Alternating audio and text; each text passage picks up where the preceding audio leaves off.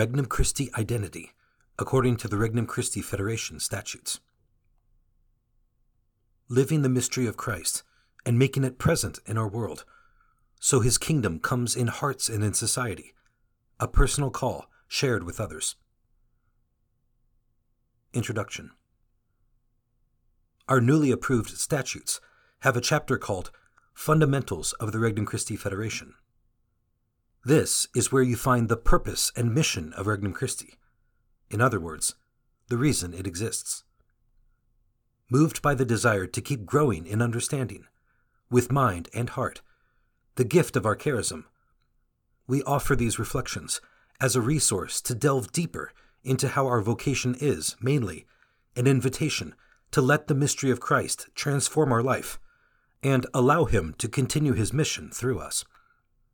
We propose starting with number 8 of the statutes as a key interpretive passage.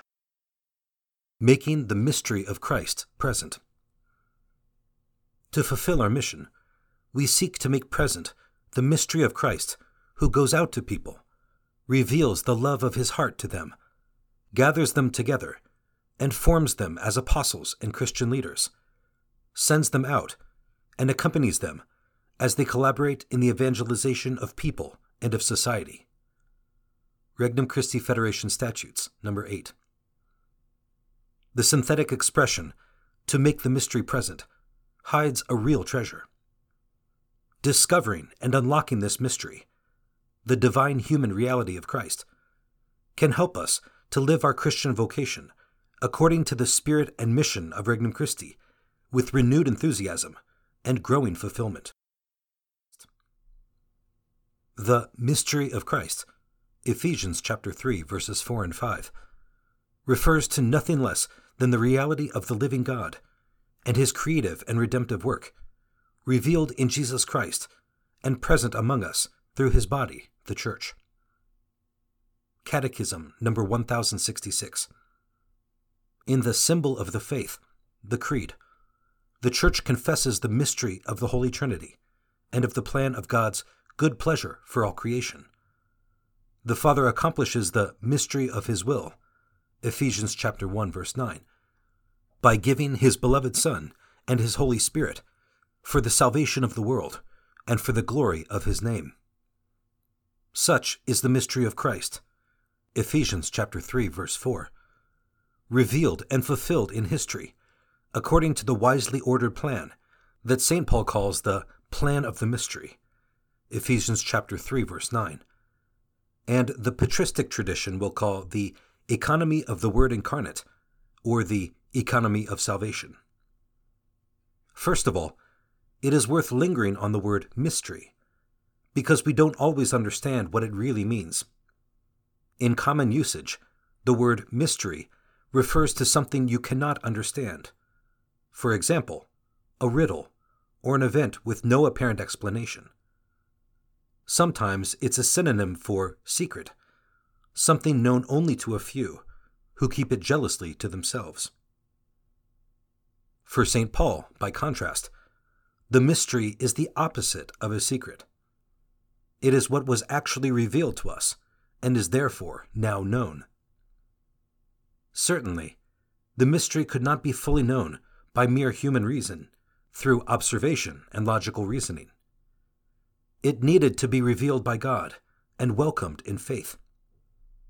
It is true that it infinitely exceeds our capacity for understanding, but it is not something irrational or totally inaccessible to the human intellect. Another aspect of the biblical concept of mystery is that it refers to a living reality and not to an abstract idea, to a person and not a doctrine or a law. That's why it's not enough to believe in the mystery in the sense of regarding it as true. We are invited to live it by entering into a relationship with it and giving our free assent so it gradually transforms us. The quintessential way to enter into the mystery is through the liturgy. It is significant that part two of the Catechism, which is dedicated to the liturgy, is titled The Celebration of the Christian Mystery. What the Church announces and celebrates in its liturgy is the mystery of Christ, so the faithful live from him and bear witness to this mystery in the world. In fact, Christian liturgy not only recalls the events that saved us, but actualizes them, makes them present. The paschal mystery of Christ is celebrated, not repeated. It is the celebrations that are repeated. And in each celebration, there is an outpouring of the Holy Spirit that makes the unique mystery present. The apostolate, insofar as it seeks to make the mystery of Christ present, is an extension of the liturgy and shares in its nobility as the highest act of worship man can offer. Thus, St. Paul sometimes uses liturgical language to speak of his apostolate. The mystery of Christ and the particular mysteries of the life of Christ. St. Paul speaks of the mystery of Christ, Ephesians chapter 3 verse 4, in referring to the entire salvific work of God accomplished in Jesus Christ. The eternal life of the triune God, who sends the Son to become man, live on earth, suffer, die, and rise for us, ascend with his risen humanity to the Father, send the Holy Spirit upon redeemed humanity, and work within it until God is all in all. 1 Corinthians chapter 15 verse 28. All of this is the mystery of Christ in the singular. On the other hand, the tradition of the Church, and with it the Catechism, speak of the mysteries of Christ's life in the plural, referring to the various moments of the earthly life of Jesus of Nazareth. The Incarnation, hidden life, baptism, wedding in Cana, public life, transfiguration, passion, death, and resurrection, etc or to various aspects that characterized his earthly life as a whole. Jesus praying, Jesus teaching, Jesus healing, etc. The Catechism of the Catholic Church explains in Numbers 512 to 518 that Jesus' whole life is mystery, because in everything he lived on earth, through his daily human activity, he was revealing the Father, redeeming man, and bringing about the recapitulation in himself of all created reality. Therefore, every event or feature of Jesus' historical life, considered in itself, is a mystery that contains within itself the whole mystery and makes it accessible to the believer. From the swaddling cloths of his birth, see Luke chapter 2 verse 7, to the vinegar of his passion, see Matthew chapter 27 verse 48 and the shroud of his resurrection. See John chapter 20 verse 7. Everything in Jesus' life was a sign of his mystery. His deeds, miracles, and words all revealed that in him the whole fullness of deity dwells bodily. Colossians chapter 2 verse 9.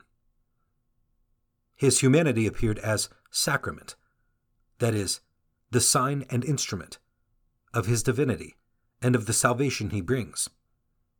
What was visible in his earthly life leads to the invisible mystery of his divine sonship and redemptive mission. The link between the charisms of spiritual families and the particular mysteries of Christ's life. According to St. John Paul II, the charisms of spiritual families in the Church are characterized by a profound desire to be conformed to Christ by giving witness to some aspect of his mystery.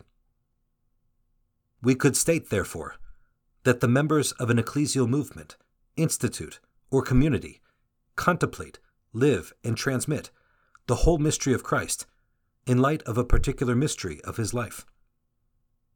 The fact that the various charisms highlight some particular aspect of Christ's life is not something that reduces or limits living the gospel and sharing in Christ's mission. Rather, it illuminates them with a particular light. It is not that the members of a spiritual family seek to imitate, for example, only Christ who prays, or only Christ who preaches. Rather, they contemplate and live the whole mystery of Christ and all the particular mysteries with the specific focus that was given to them in their charism. In other words, the charism of a spiritual family confers on its members a particular grace to contemplate, live, and communicate a particular mystery of Christ, and thus offer the church and the world a specific way to make the mystery of Christ present in its totality. In our case, we are called to contemplate and live the mystery of Christ, who goes out to people, reveals the love of his heart to them, gathers them together, and forms them as apostles and Christian leaders, sends them out, and accompanies them. To give glory to God and make the kingdom of Christ present in the hearts of all people and in society. A synthetic way of referring to this particular facet of Jesus' earthly life could be to refer to the mystery of Christ the Apostle, as in number 9 of the Federation Statutes. The statutes speak of making this mystery present, not in a figurative or merely moral sense, as if, by our good deeds, externally imitating Christ and repeating what he did with our own effort, we were somehow to represent him in today's world. Our ability to make Christ present is based on the fact that he can be and wants to be present in me and through me. That this is real and not just a nice image is based on the living communion of the baptized with the risen Christ through grace. This is one of the themes most discussed by St. Paul in his letters. I live, no longer I, but Christ lives in me. Christians can truly make Christ present because Jesus' earthly life, with all its events and mysteries, is not a past event that is over and done with.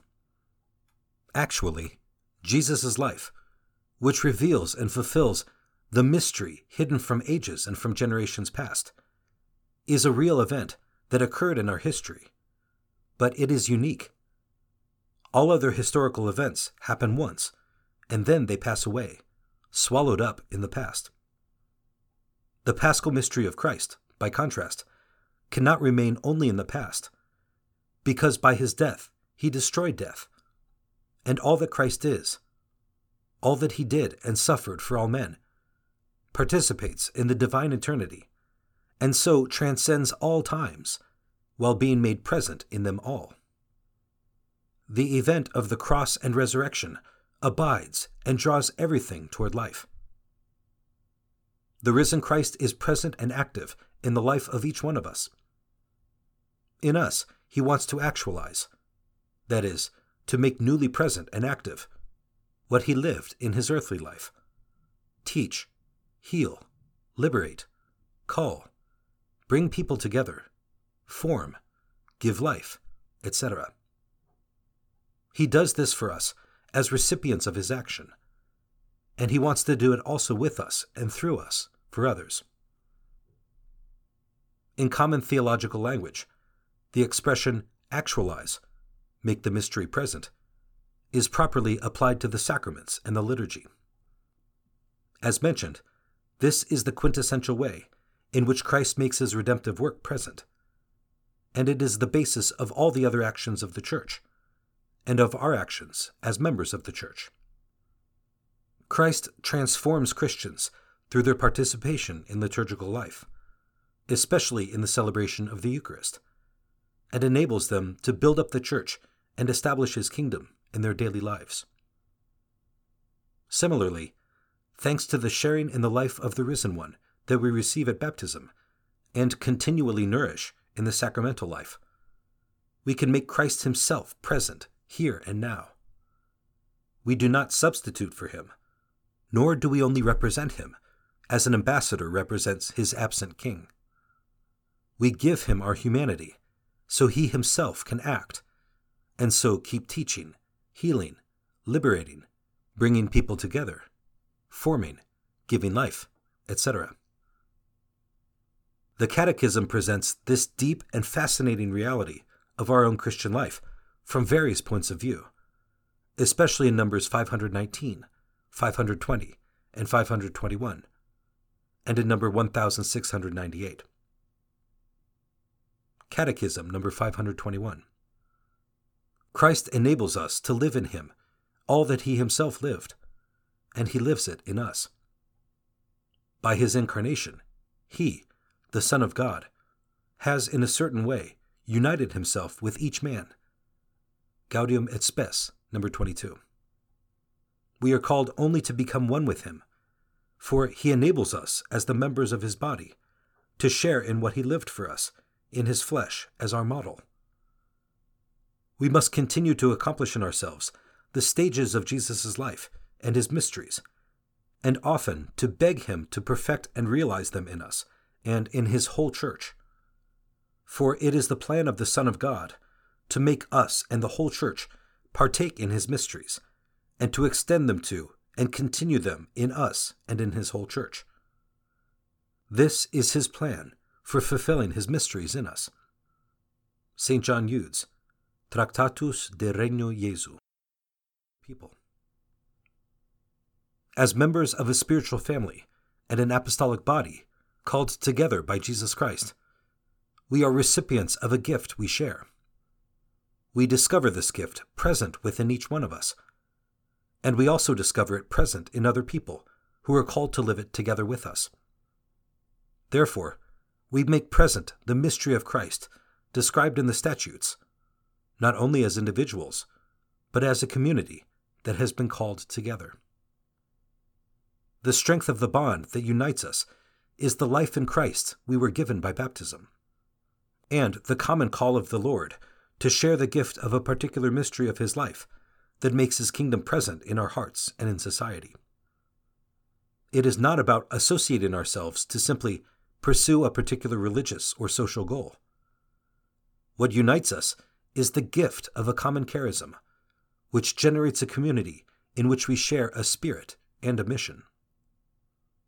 This spiritual family today consists of married and single lay people, consecrated lay men and women, seminarians, diocesan deacons and priests, religious brothers and priests of the Legionaries of Christ, each living according to their own vocation, as members of a single body.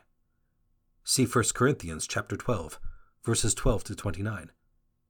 Dedicated to the common mission. Unpacking the mystery of Christ, the apostle of the kingdom.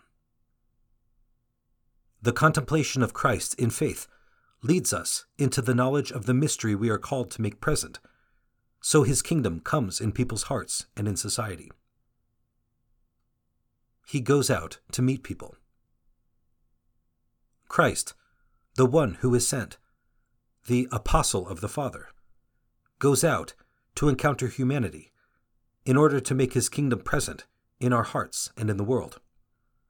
Christ, love incarnate, is the presence of the kingdom in this world. He is the living encounter between God and man. In his hidden life, he encounters people in daily life, in the exercise of a trade, in daily interactions with others, in his obedience to his parents, and in obedience to his Father. In his public life, he is present wherever the people of his time are to be found on the roads, at wedding feasts, at the lake shore, at the tax office, beside a well. He also encounters people in their deepest experiences in the death of a loved one, in the joy and beauty of friendship, in celebrations, in apostolic fatigue, in the darkness of trials, in physical suffering, in sickness and pain, in rejected love. In a very special way, he is the encounter of God and human persons in prayer, where he presents them to his Father. All these realities touched by Christ become realities of the kingdom. The kingdom he comes to announce and make present. The kingdom that overcomes the kingdom of darkness through the power of love. He reveals the love of his heart. By revealing the love that burns in his heart, Christ invites us to open our own heart to receive it. He invites us to love him and what he loves. He invites us to let Him love in us.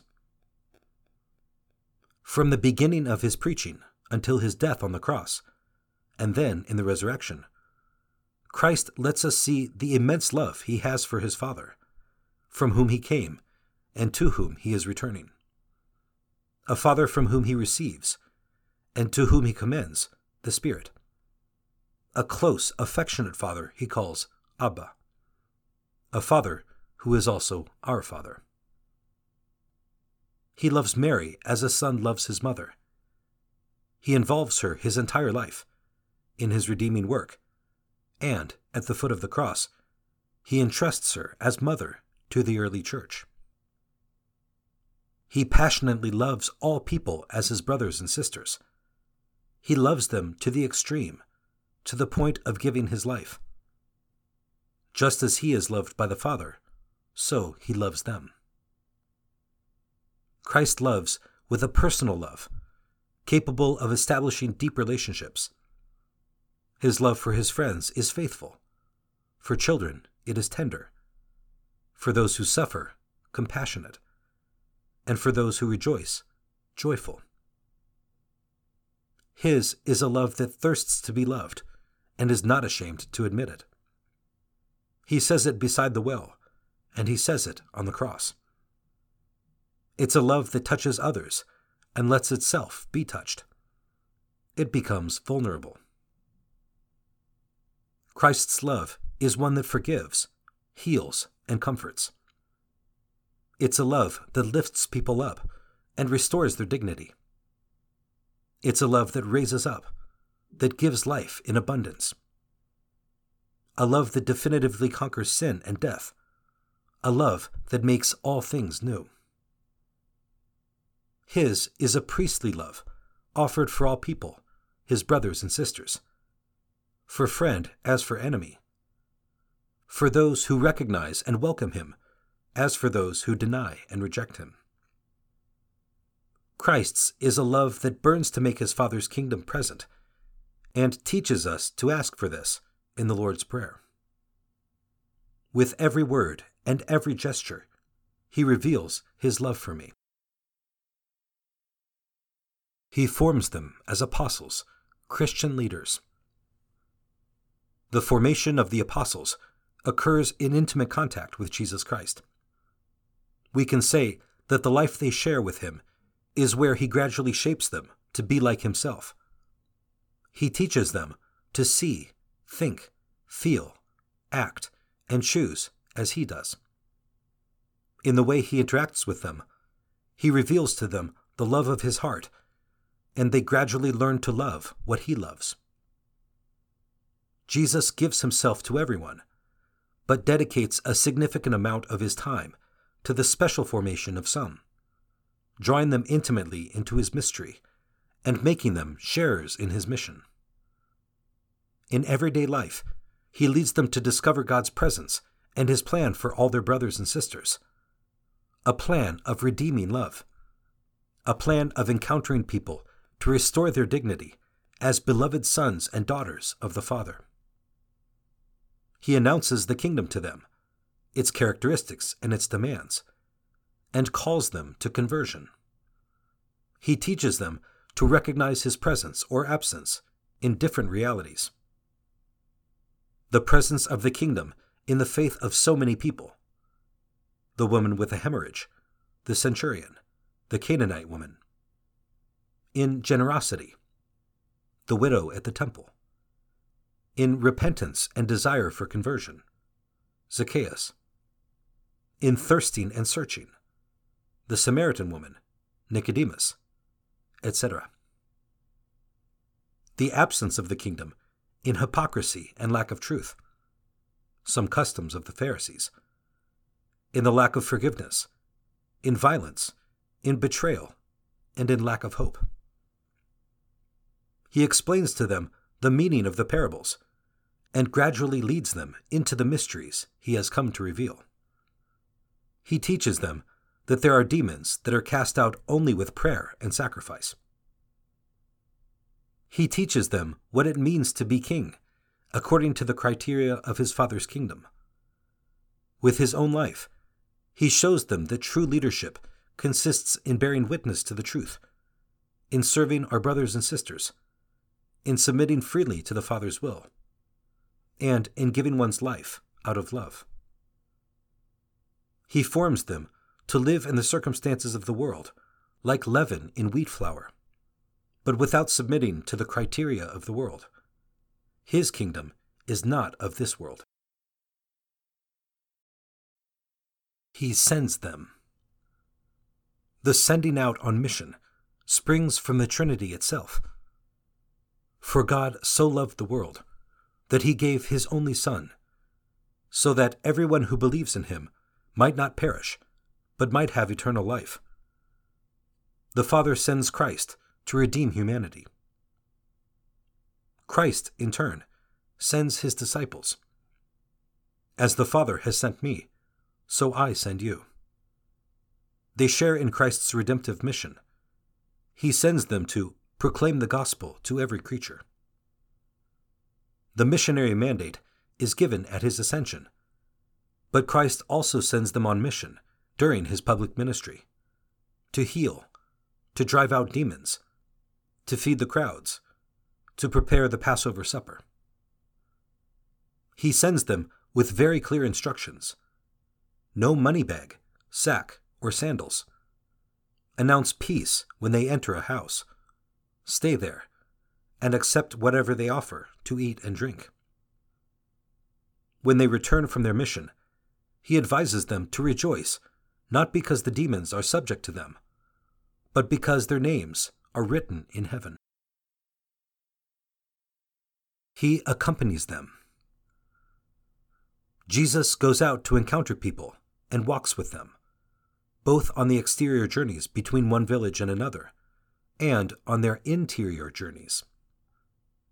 The conversation with the Samaritan woman at the well shows us how, throughout the conversation, he is accompanying her in an interior process.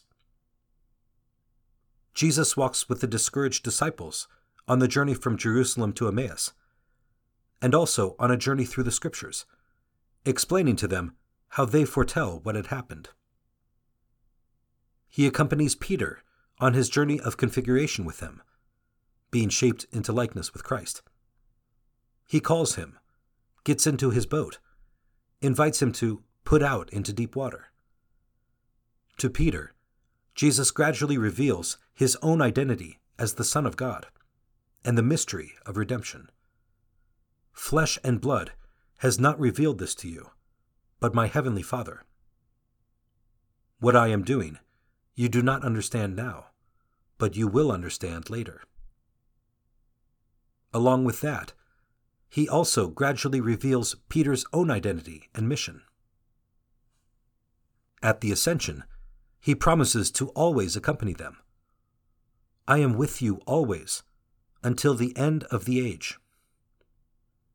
At the Last Supper, he promises to send his Spirit, the great companion, who will teach them everything and remind them of all that he told them. They receive the Holy Spirit at Pentecost, and he assists them in their evangelizing activity throughout the Acts of the Apostles. The person within the mystery, the experience of the Apostle of the Kingdom the experience of living within the mystery. Regnum Christi members recognize the call to live and make present a concrete mystery of the life of Christ. They not only contemplate Christ, but because of their baptism and their vocation to Regnum Christi, they experience what it means to let Him live, here and now, in them, what it was that He lived in His life on earth.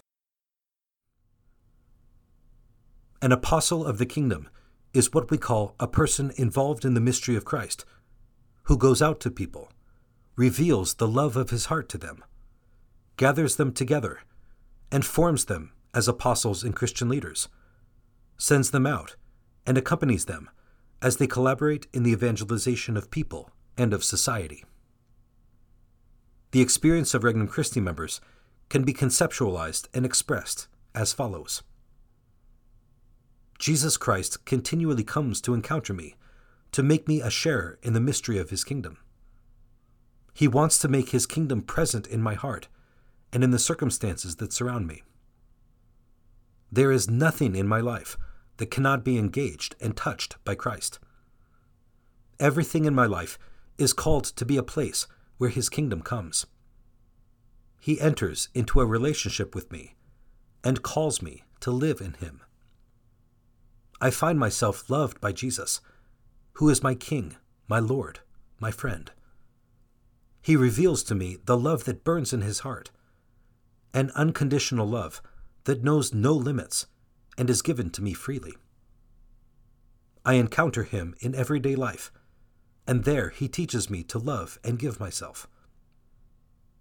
I find myself part of an us that God Himself has desired and fathered, with a common mission for the world.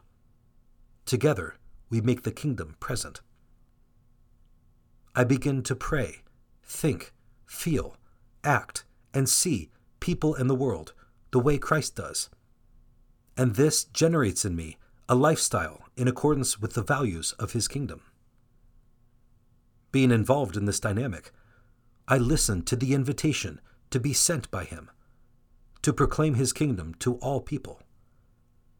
He teaches me to read reality from his heart and arouses in me the desire to bring him to the hearts of those who do not know him or do not know him well. He accompanies me and calls me to take my part with him in his mission of making his kingdom present, going out to meet people revealing the love of his heart to them, forming them as apostles, sending them in his name, and accompanying them on the journey. Through me, he wants to continue making this mystery of his life present. The lifestyle of an apostle of the kingdom. The mystery we are called to live inspires a lifestyle which we can call the lifestyle of an apostle of the kingdom.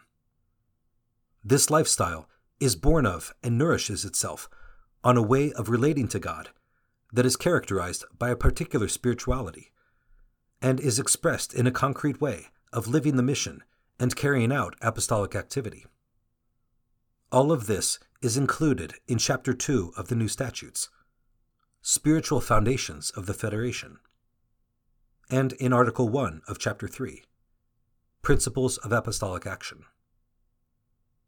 The mystery of Christ the Apostle, described in number 8 of the statutes, can serve as a lens for reading the statutes and rule of life, both to see the richness and intrinsic unity of the lifestyle outlined in these numbers, and, above all, to live and savor the treasures of our Christian vocation more deeply through the charism of Regnum Christi.